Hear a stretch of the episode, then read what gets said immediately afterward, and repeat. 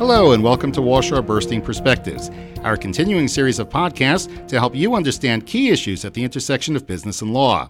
Today, we will look at the SEC's 2018 exam priorities with Meryl Wiener, partner at the New York based law firm Warshaw Burstein. I'm Tom Merriam.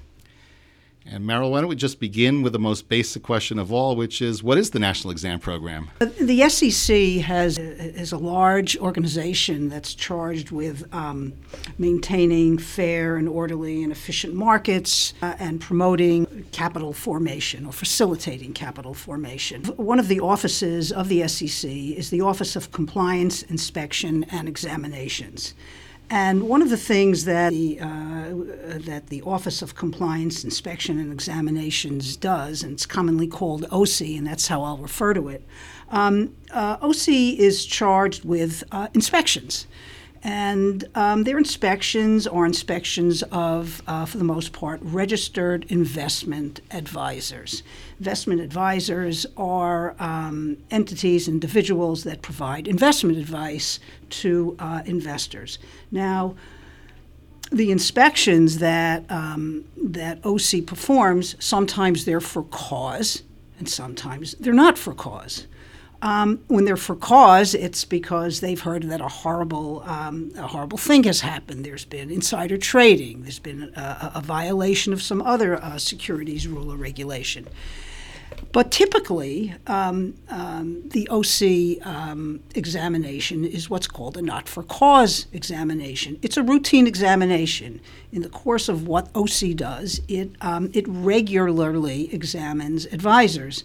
Now, unfortunately, or fortunately, depending on um, whether you're the advisor or whether you're the investor, um, OC only gets to maybe 15% uh, of the registered investment advisors, meaning 85% of investment advisors um, go unexamined. And that's, um, that's a 2017 statistic.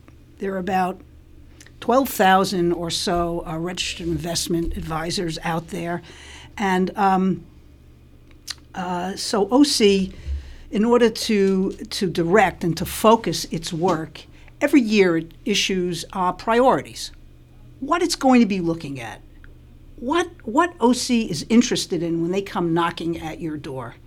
It's not an exclusive list, it's amended from time to time uh, based on um, tips or reporting or complaints or things they discover in the course of examinations.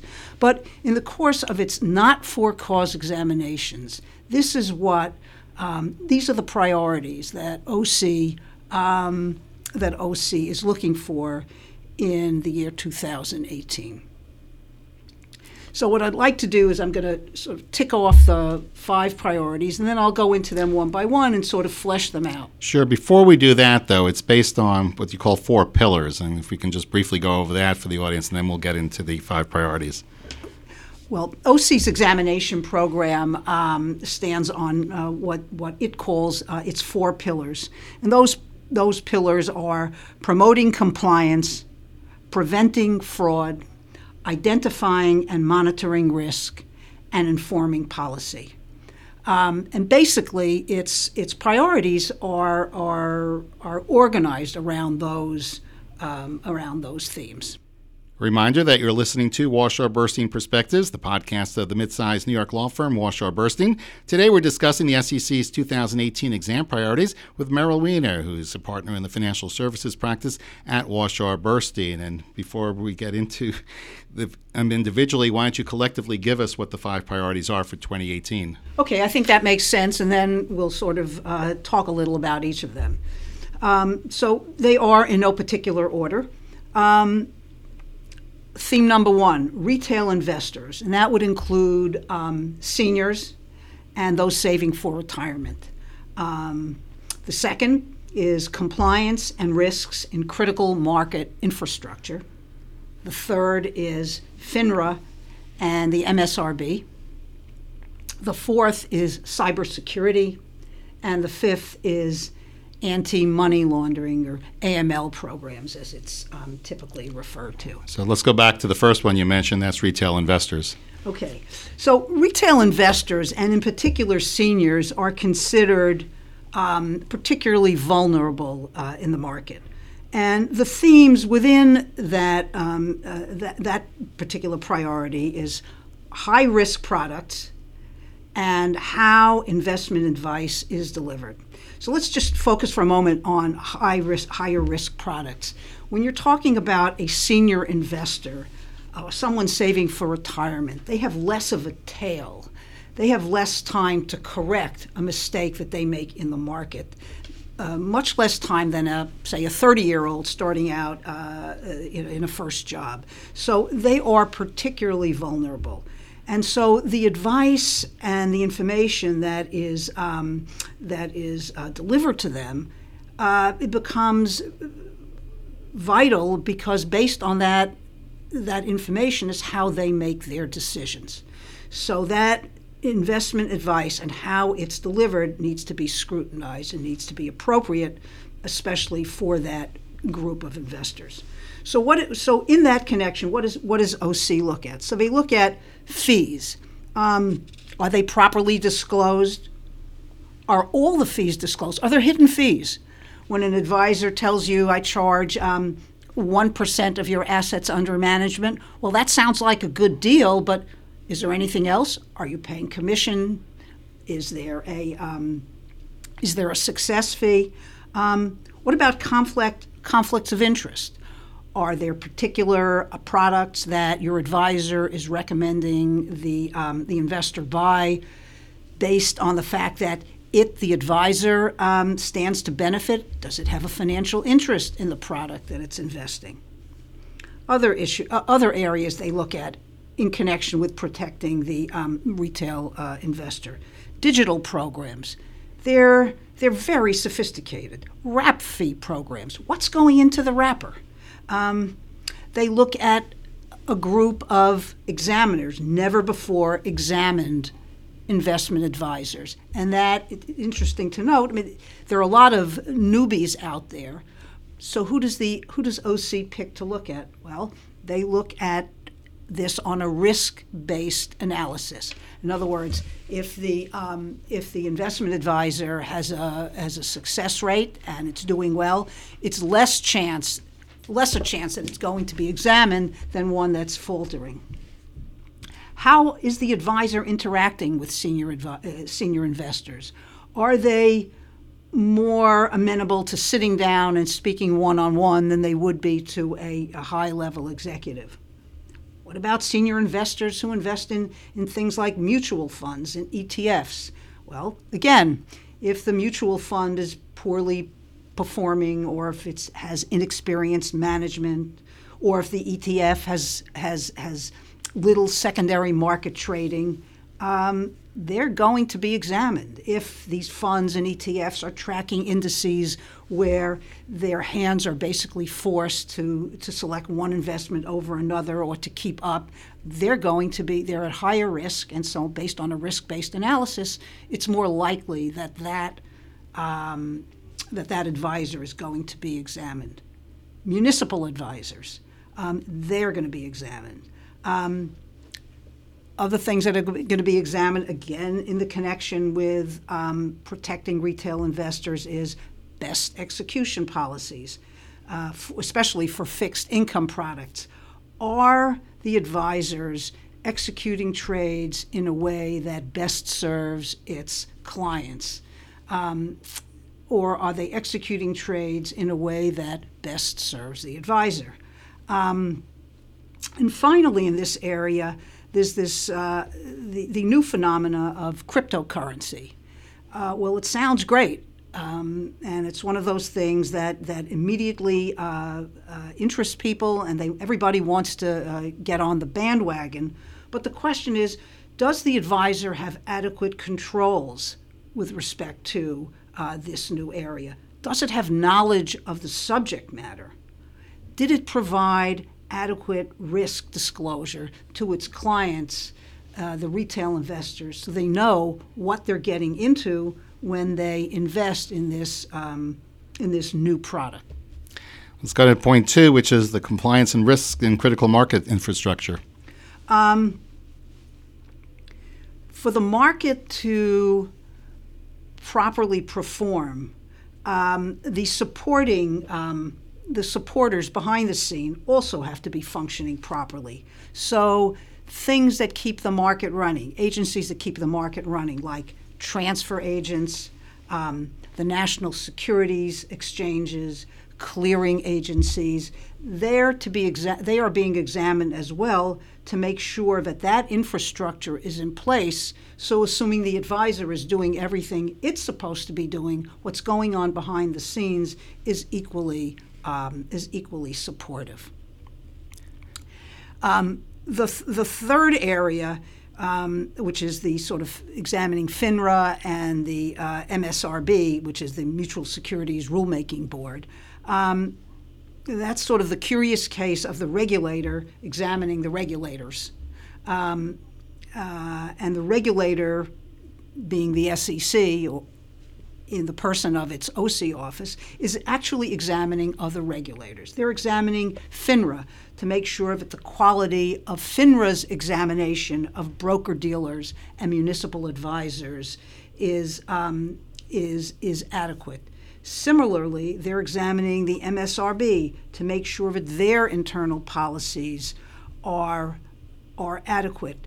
Uh, because the SEC, it's not the SEC that examines um, uh, uh, broker dealers, for example. It has to rely on FINRA uh, to do that job uh, for it. Uh, similarly, it it it has to rely on the MSRB to do its job as well. And I just want to remind everyone that they're listening to Warshaw Burstein Perspectives, the podcast of the New York based law firm Warshaw Burstein. Today we're talking about the SEC's 2018 exam priorities with Meryl Wiener, who's a partner in the financial services and corporate groups at Warshaw Burstein. And we've gone through three of them so far, Meryl. Let's go into a subject that's on a lot of people's minds and very critical these days, and that's cybersecurity. As well, it should be. Um, cybersecurity um, is critical uh, to the operation um, of the markets. Um, the scope and severity of, uh, of the risks has dramatically increased, and with it, the impact as it extends. If there's a secure, as there's a cybersecurity breach, the damage and the impact extends well beyond the firm that's the subject of the examination. Um, it extends to other market participants as well uh, in a very domino uh, uh effect type way. Um, so when um, fin- so when um, OC comes in and um, does its inspection, it wants to make sure that um, that the firms have taken uh, the necessary precautions uh, to manage or to, to identify cybersecurity risks and uh, to know how to assess those risks.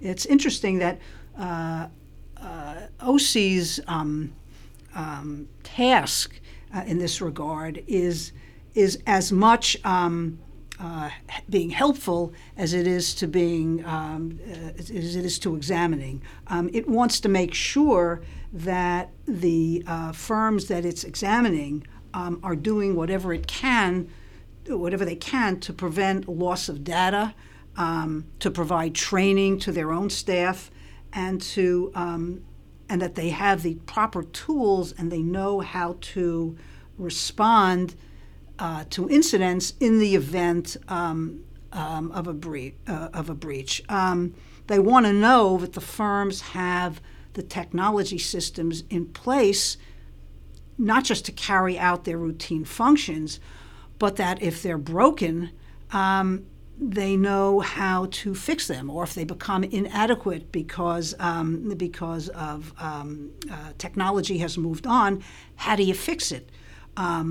Are there are there service providers um, equally um, geared to making sure that they are protected, um, that, that, their cybersecurity risks are um, uh, protected, um, because ultimately that redounds to the detriment uh, and to the risk, if you will, of their own investors.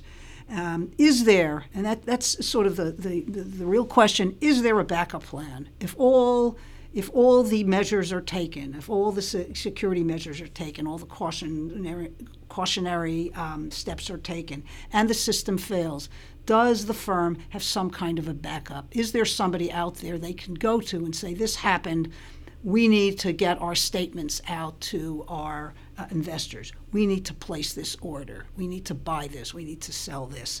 Um, and that's um, and, and again, that's one of the things that OC is going to be looking at. Not even so much from a punitive standpoint, as from a how can we help. And Meryl, the fifth and final priority for 2018 for the Securities and Exchange Commission in its exam is anti money laundering, the AML program. Um, AML um, uh, is, a, is a program that um, firms need to adopt, and they need to continue testing those standards. And the purpose of AML is to detect and report suspicious activity, including offenses that lead to the money laundering. Um, and this is, in this, this uh, what the firm has to do, it, it, it, goes back to the sort of old adage of, of many, many moons ago uh, KYC, know your customer. Uh, when a new customer comes in, a new investor comes in, um, you need to. Add, it's not. It's not um, on on. Uh, it won't be part of this um, uh, podcast, but there are questions that the firm must ask its investors to make sure that they're not uh, bringing in tainted funds, that um, that uh, the monies that they are bringing in, that they're investing, are are, are clean funds.